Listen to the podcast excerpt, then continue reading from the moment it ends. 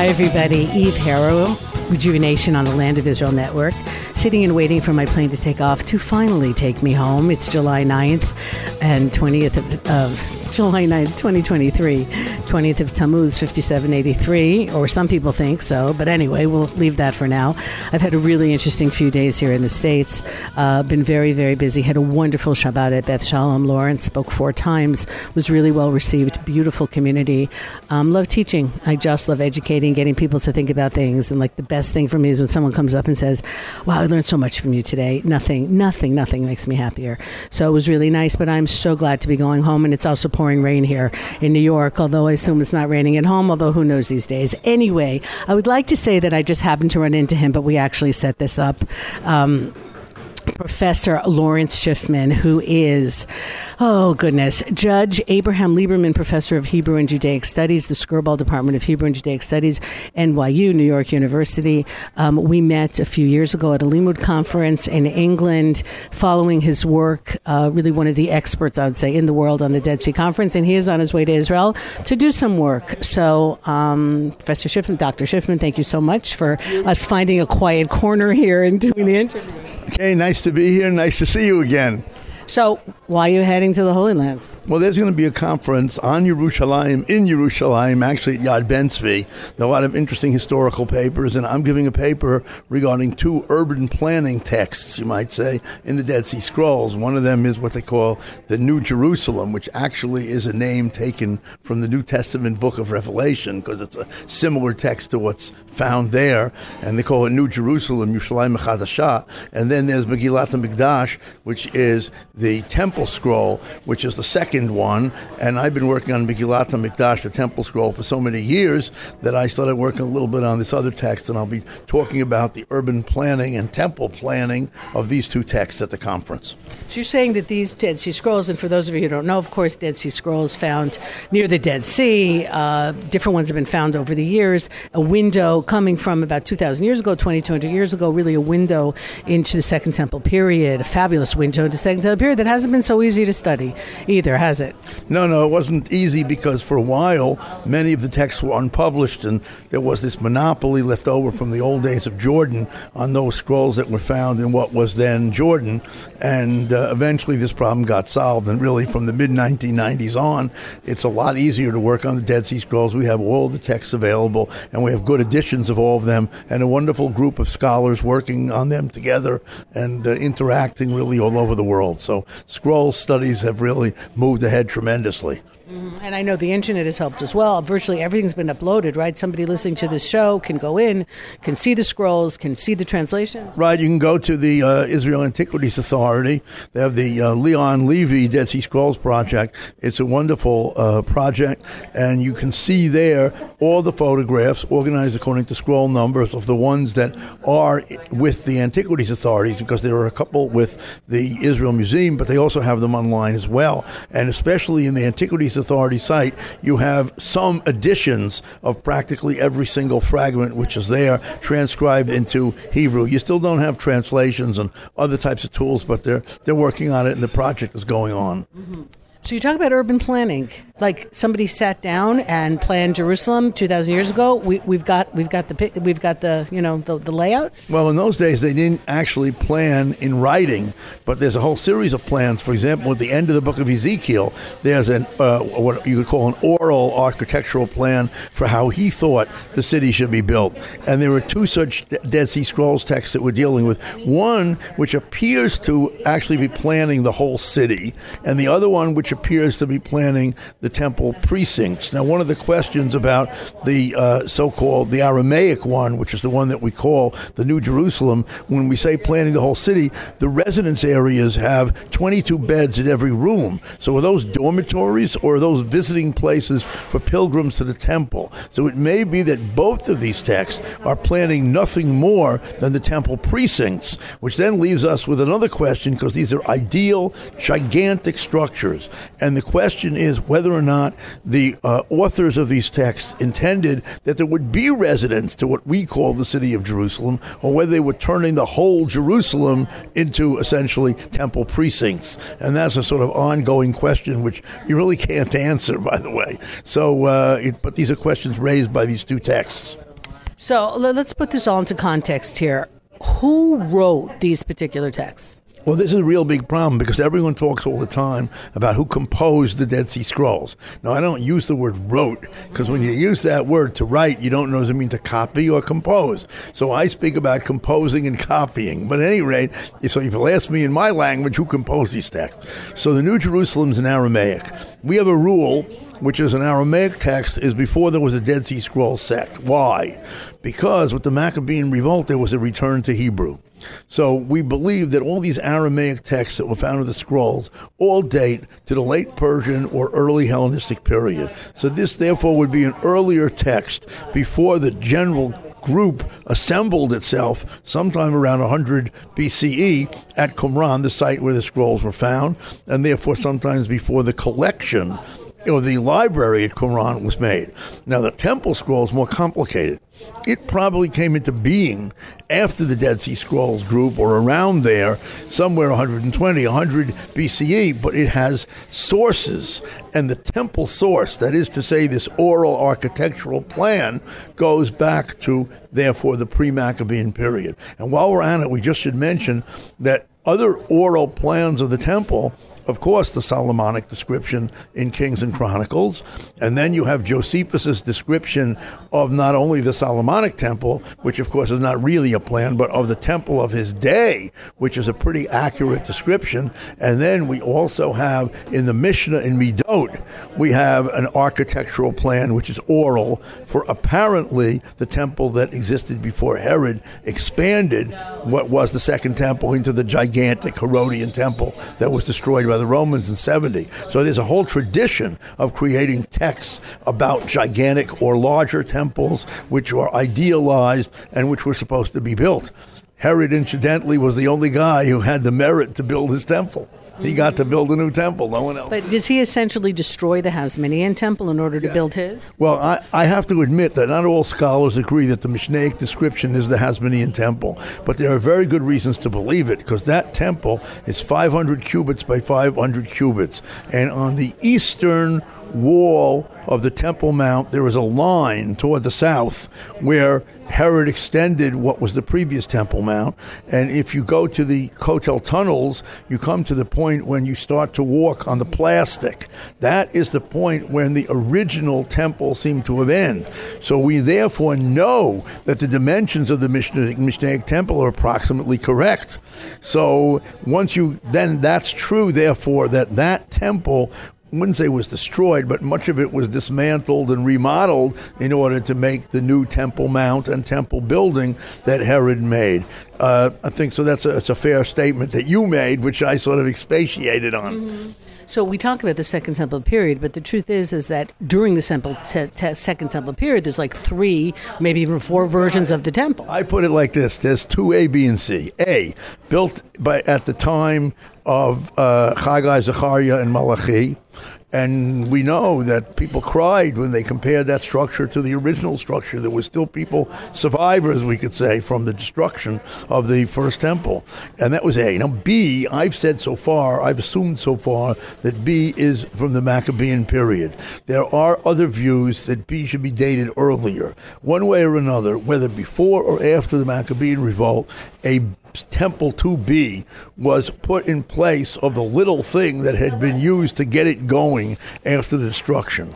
And that thing that came into, into being, that 2B, had to be replaced for Herod to create 2C, which is the great Herodian temple structure, from which, of course, the Western Wall is a remnant of the Western Wall, not of the temple, but of the enclosure of the temple, namely the same of the, of the Temple Mount as we know it.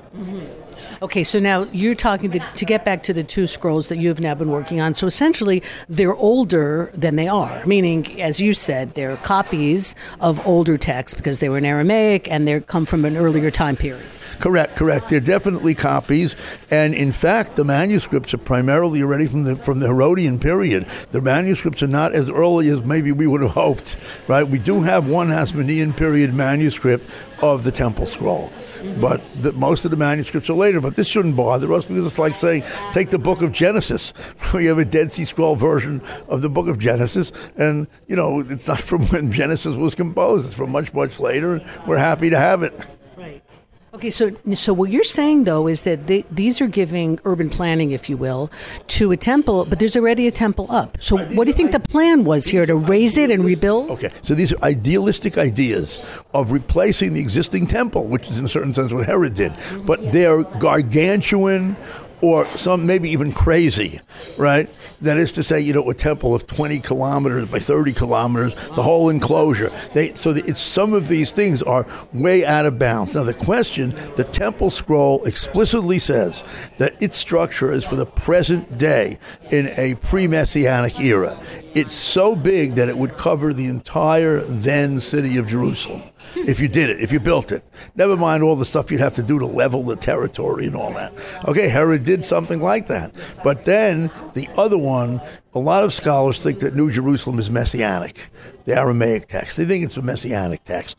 And therefore, there, it wouldn't be so crazy because it's a visionary text. There's a kind of angelic figure that's constantly showing the uh, recipient, whoever that is, everything about this temple. It's a kind of a heavenly tour of a not yet built temple. So it might be messianic.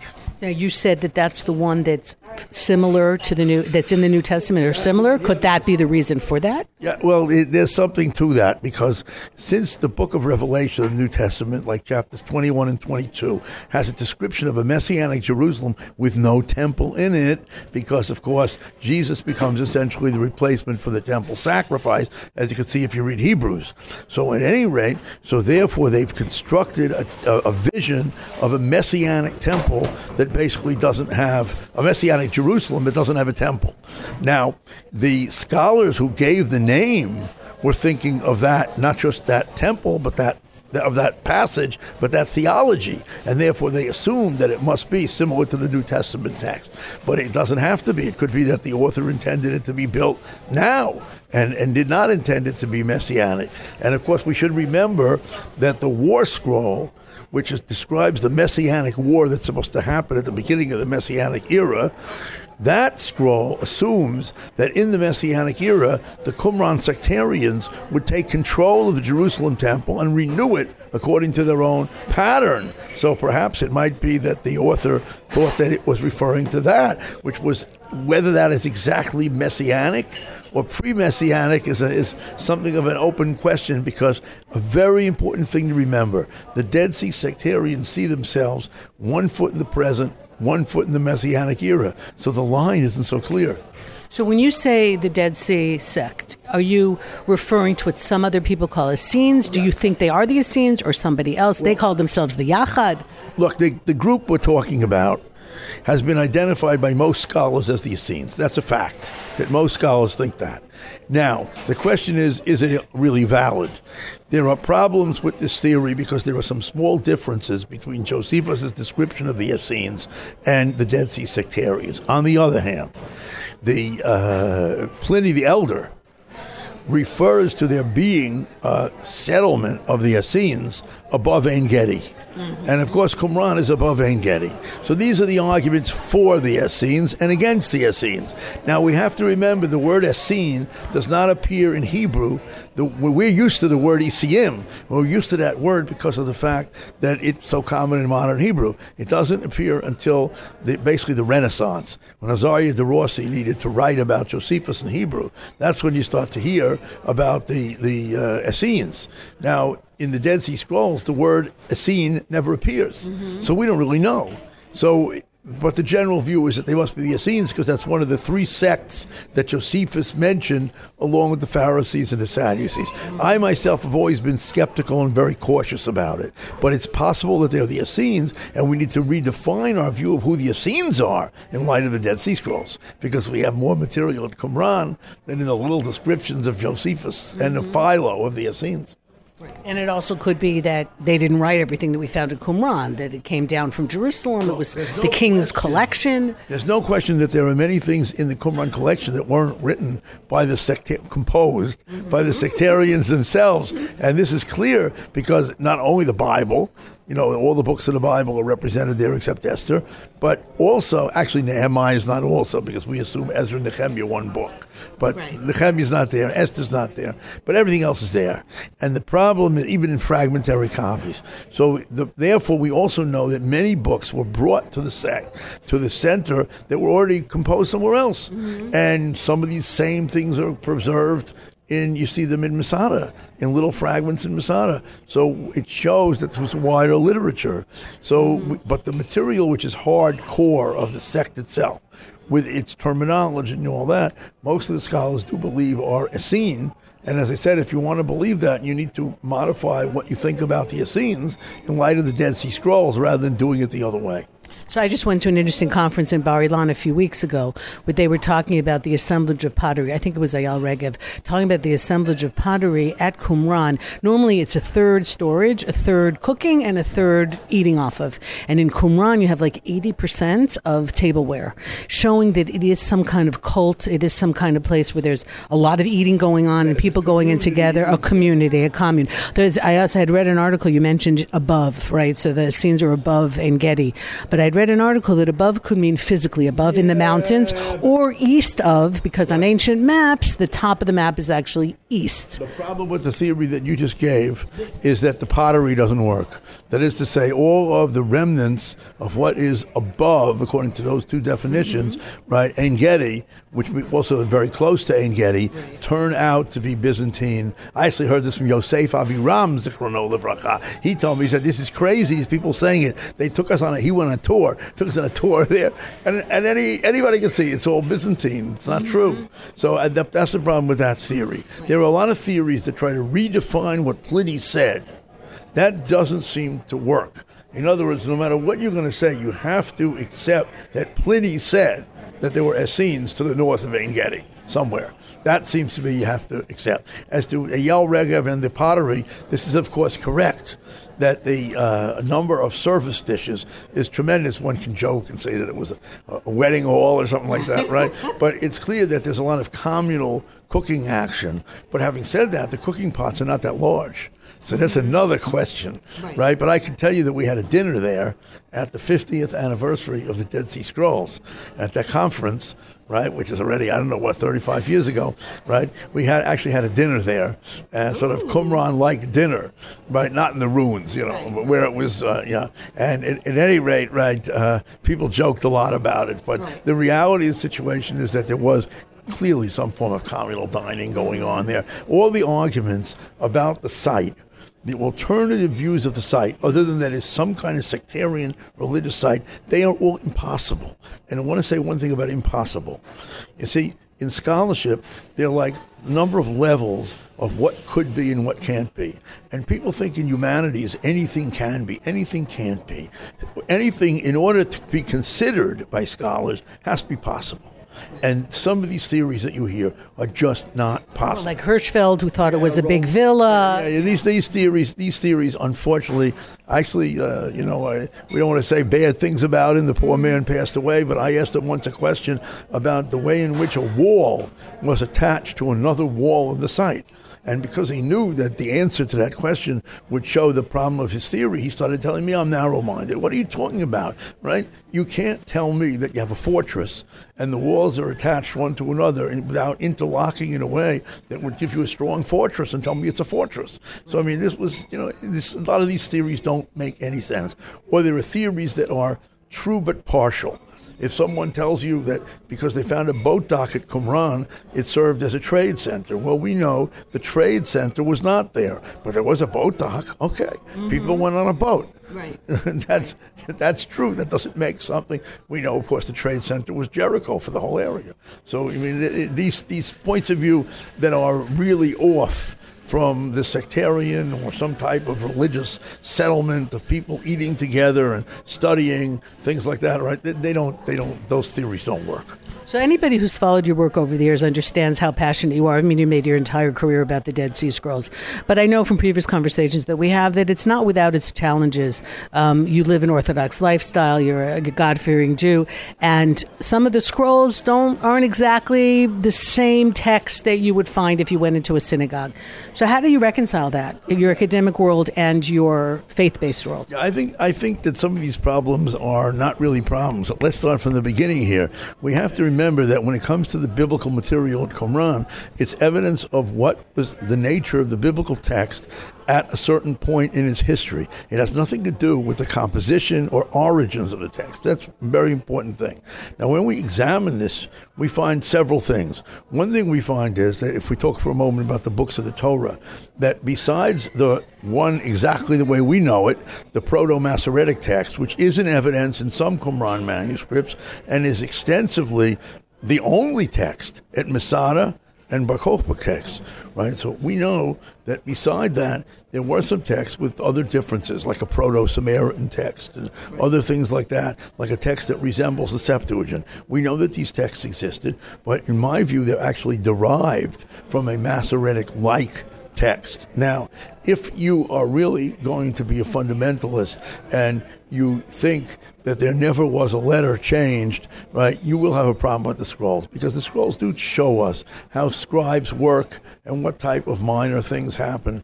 But frankly, it seems to me anybody who reads the Torah and finds Eliasaph ben Deuel, Eliasaph ben Reuel, knows already that this is this has to be understood with a little bit of flexibility, mm-hmm. and uh, beyond that, I don't think that the scrolls really do uh, provide a major challenge in the biblical text. What they require you to do is to widen your understanding and accept some possibilities you might not have thought were, were possible, but that don't really contradict the notion that in origin these works come from an experience of revelation, which is the big the big point that that distinguishes the traditional Judaism from other other approaches to the material. So, what do you think about some of the books that were found that we that didn't come down into the biblical canon, Ben Sira and you know uh, Jubilee and a lot of these other? Books? all of these books represent various Jewish ideologies and ideas from the Second Temple period. Now, I think in, an intelligent reading of Josephus and rabbinic literature will tell you, even if you didn't know anything about these texts, will tell you that there were other ideas and there was a lot of competition of ideas. And from those ideas, with the, after the destruction of the temple, the Prushim, the Pharisees, emerged as the the one that, that was going to carry the future. But we know that there were other views, and these views are documented, and many of these materials have parallels in rabbinic literature or are argued against in rabbinic literature. And so what we're finding more and more is that the rabbinic view of the Second Temple past is more accurate than people realize. But again, here, you have to be willing to read some of those texts a little bit differently than they were read before. As we're approaching Tisha B'Av, an obvious example is if you read the Talmud's description of the beginning of the revolt and the whole story of Kamsa and Bar Kamsa, how eventually the situation boils down to the refusal to offer the sacrifice in honor of the emperor. And that, of course, is what Josephus describes as the beginning of the revolt. So you see that when read intelligently, the traditional Jewish sources are not at such great variance with what we learn from ancient literature scrolls included in that literature regarding what was going on in Second Temple times. And I think that that's, you know, from that point of view, it doesn't really create a challenge unless somebody really wants to be a kind of strict fundamentalist. Then I think they might have a problem. But then I think they're coming to their their religious beliefs with, with maybe too rigid a way of looking at things to accord with reality. And that's the problem what the Rambam talks about in the introduction to the Guide to the Perplexed, where he talks about somebody where the, the contradiction of basically what he calls philosophy, but it's what we call science, and religion, that sometimes we have to not take things literally that don't exactly work out together, and that's a challenge that we do have sometimes. And of course, the Rambam living 800 years ago, way, way, way before the Dead Sea Scrolls yeah. have been found. I mean, sometimes I think really, like, what would the Rambam have done? Like, I can't even imagine how excited he might have been to uh, to have an access to some of these texts well, that we don't question. have. That's an interesting question because there, there is an argument that goes on in traditional Jewish circles today about whether one should even read a medieval commentary, which wasn't known until recently because it was only recently published from some manuscript. Believe it or not, there are people who actually say you shouldn't look at them, right? Now, so I, I imagine though that the Rambam wouldn't be one of those people, right. and that he would he would want to know what was in the Dead Sea Scrolls. But I don't know whether it's really fair to anybody who's dead for us to try and wave him as a as an exemplar of ourselves, which is sort of what we're doing. So, when was the biblical canon as we know it closed down? Well, the biblical, this is a big debate because I'm a minority in believing that there is evidence that the biblical canon is essentially our canon with a few extra books in the Dead Sea Scrolls. Because if you take a look at the scrolls, what they call Sefer, the word Sefer only appears for our books and one or two others. Now, when you look at the fact that Philo only deals with ours, Josephus deals with the same books that we have in our Tanakh, and the New Testament deals only with the New Test- the ones we cite. Now, there are two exceptions. The New Testament once, in the book of Jude, cites Enoch, Hanoch, mm-hmm. and the rabbis cite Ben Sira. So, okay, so there's some question sometime whether something was in or out. In the end, both of those traditions, Jewish and Christians, excluded those last And when would that have been? that well, it's got to be some time that, that it must have be, become a custom because here's the problem. The problem is Christian scholars thought that this was done by a meeting at Yavne. Why? Because in the Mishnah Yadayim, there's an argument about the last books. And they do argue that Shir HaShirim, the Song of Songs, and Esther, right, that these have to be considered part of the Bible. So that the Christian scholars thought that must have been a whole meeting about what's going to be the Bible. We now no one believes that that meeting took place. So it seems like the last of the books may have been being argued then. But having said that, the So that's post destruction? Yavne. post, post destruction. However, the whole rest of it seems to have been decided way before, and almost all of it in consensus. As I say, the scrolls people may have had a few extra books. The rabbis, some somebody might have thought Ben Sira was okay, and then mm-hmm. they decided no, it's too late to be in the canon. And the Christians, as I say, once Jude quotes Enoch, but then they he, they they don't. So, so it could have been under the Hasmoneans, or you think after after that I don't that? think it's established by an authority. It's established by common custom among all the groups, mm-hmm. deciding that this is what we re- we regard as holy. Now, if you want to be a little bit more specific, though, there is some evidence. It's not all at once.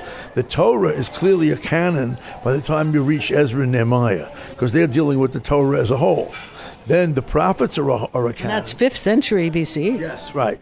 The other the the prophets are a canon by I don't know what year you want, but at the end of Malachi, this book of Malachi, it says Zichru Torah Moshe Avdida. Obviously, that's the conclusion mm-hmm. of the Nevi'im, and then in terms of the Ketuvim, that's where the thing seems to have been going on longer, and the last of the Ketuvim being decided in apparently in, in Yavne after the Churban, after the mm. destruction of the temple. But then you have the, some of the books that are kept for us actually in Egypt, right, or by in Greek by the Christians, the what we call the Apocrypha. Well, we have books called Apocrypha, but I would generalize a little bit differently. I would say that we have from the Second Temple period all kinds of books. We have the books that became part of the Dead Sea Corpus. Some of them are the same that are in the Apocrypha, like Tobit. The Christians kept these books in their manuscripts. And then we have, beginning in the like 17th, 8th, well, maybe 18th century, they start bringing to Europe what we call the pseudepigrapha, which are other Second Temple books that were in the hands of various Eastern churches, Ethiopic, Slavonic, etc. And all this together is the literature of the Second Temple period. I can make an advertisement for a work of which I'm one of the editors called Outside the Bible, which is three volumes, like 35, 3,500 pages. And it's got all these texts from Second Temple period, which are not part of our Bible. But it mm-hmm. doesn't seem that anyone thought that large numbers of them were of the Bible, although different groups. I can just tell you a funny story. I taught for a month in a program of the Jewish Theological Seminary in Yivo in Moscow.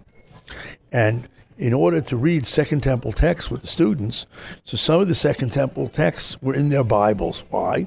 Because even the Jews took the Christian Bibles that they gave out because they were free. And to buy a Russian translation made by Jews from Israel was a lot of money. So they would take these books, and so they all had them, and they had in them what they considered to be the Apocrypha. But their Apocrypha was bigger than the Apocrypha of the Catholics, and their Apocrypha had in it more of the text that I was reading with the students than we would have had if you would have had a students with a Christian Apocrypha book. Right? It's just very funny, like Enoch's in their Bible. Right. And I mean, I was privileged to be able to study some of these jubilees and the Pesher of Habakkuk. I mean, some of these are, are really absolutely fascinating. You think it's a problem for people to study these books that are not in the Well, I Tanakh? think that people misunderstand because there is a mention in the Mishnah of not studying Sfarim Chitzoniyim. Mm, but I think people make a big mistake because that is a minority opinion in the Mishnah and was not accepted in any of the poskim as halakha. So people think that it's forbidden to study these books. It's not forbidden in Jewish law to study these books. I only thing that I would suggest is that people who study these books should be careful what secondary literature and commentary they're using. In fact, they're best they're going to outside the Bible because you have really wonderful commentaries there and introductions putting it in context so people don't misunderstand what these things are. Because there's a lot of craziness out there on internet about these books by people who are like starting new religions and, and you don't want to get involved with that. Right. So uh, maybe this isn't a fair question. You have a favorite? A favorite of these books? Well, this is an unfair question, but I, I, I, look, I, I think probably the one and two Maccabees because the history of Which the also were not in the. yeah, it's so important. Well, there's a funny joke about this. The Catholics have one and two Maccabees in their Bible, and the Jews don't. So it's like imagine if we had the Christmas story and they didn't, because that's what's going on. They got it in our Bible, Maccabees. But I think Maccabees is is this is very important for understanding the whole story of Hanukkah and how we understand it now, which is somewhat different than the way it used to be understood because of what's in the books of the Maccabees.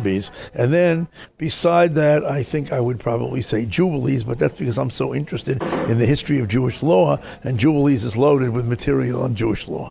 But uh, the, the books are fascinating; they really are as, as a whole. Yeah.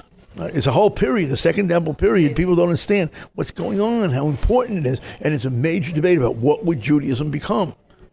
And you could argue what's going on right now, and and and that's why the Second Temple period is parallel to a lot of things that happen in the modern world. I mean, you mentioned Maccabees, which I also learned, and I didn't know for a long time that there even were four books of the Maccabees. And I think that a lot of Jews who study traditional, you know, day schools, etc., aren't told that. Why do you think that at least one isn't in the biblical canon? Well, because they were a they were composed afterwards, and b well we, at least we don't have one Maccabees was composed in Hebrew, but we don't take Greek books. We only have it now in Greek. One and two Maccabees was composed in Greek. Three and four aren't really about the Hanukkah story. Mm-hmm. They're interesting books, but they're not about the story. But I, I would certainly think that these are things which would be very worth people reading to find out what really happened. But I want to point out it's not so simple because one and two don't tell exactly the same story, and one has to know how to put them together and construct out of them historical knowledge, which is the problem with, with any sources that, that you have. Well, Divrei Hayamim Chronicles also sometimes co- contradicts other books. Right, you have Divrei Hayamim represents often either an alternative version or an adaptation, depending on what you're reading, or additions to Ezra and Nehemiah. By the way, the reason no one reads Divrei Hayamim is because the first nine chapters is lists of names. So if you want to read it, you got to start in chapter, I think it's 10 or something like that. Most people won't read those names. I read those names for the average person. What are you kidding? So, who else is appearing at this conference? I'm sure this is also an opportunity for you to see, see some of your colleagues or talk to people whom you haven't seen in a while. Funny, the people that are appearing in this conference are mostly not people who work in the stuff that I uh, that I work in. There are a tremendous number of people working medieval crusades and, and Christian art and, and stuff like that. I know that uh, Bill Schniedewind from California is going to be there. He's a person that that uh, I, I, I see a lot. But of the Israeli colleagues, it's interesting that most of them are people who work in in, in, in very very different uh, areas and not like the. Uh, I mean, there there are, there are a couple of uh, you know Professor Wexel Badolach is going to be the archaeologist there. Some of these people, but it's not the whole usual suspects group. They're not mostly going to be there. Is it open to the public or is it going to be on Zoom? Do you have any thing, idea? I can't. I can't even tell you. I don't know if it's open to the public. I know they told me when I'm uh-huh. speaking. They sent me the program, but I don't. I don't know if it's open to the public. I'm sure it's on their website. Yeah, at Ben Zvi, yeah, they do a lot of educational material, a lot of coursework, publish a lot of books. They're really a very p- important school in Jerusalem. Fabulous. Wow, this is like super exciting. So, what's your next thing that you're working on? My next thing that I'm working on, actually, I've been working for years. I'm trying to finish a collection of over 40 non-dead Sea Scrolls scholarly articles that I wrote, most of which have been published, but not all of them. Putting them together to make them accessible. and uh, that's the next thing I'm trying to finish. You're not somebody who's ever going to retire, I see. No, but I, I, I, I, don't intend to retire, if that's what you're asking. I, I always joke about that. I say they're paying me a lot to do what I love. Why should I retire? That's right. Okay, wow. Professor Lawrence Schiffman on his way to Israel for a conference. Thank you so much. This was really fascinating. The best time I've ever had waiting for a plane. Thank you very much. Okay, everybody. Eve Harow, got to get on that plane right now. So happy to be going home. Hope wherever you are, you are good. I will see you next week.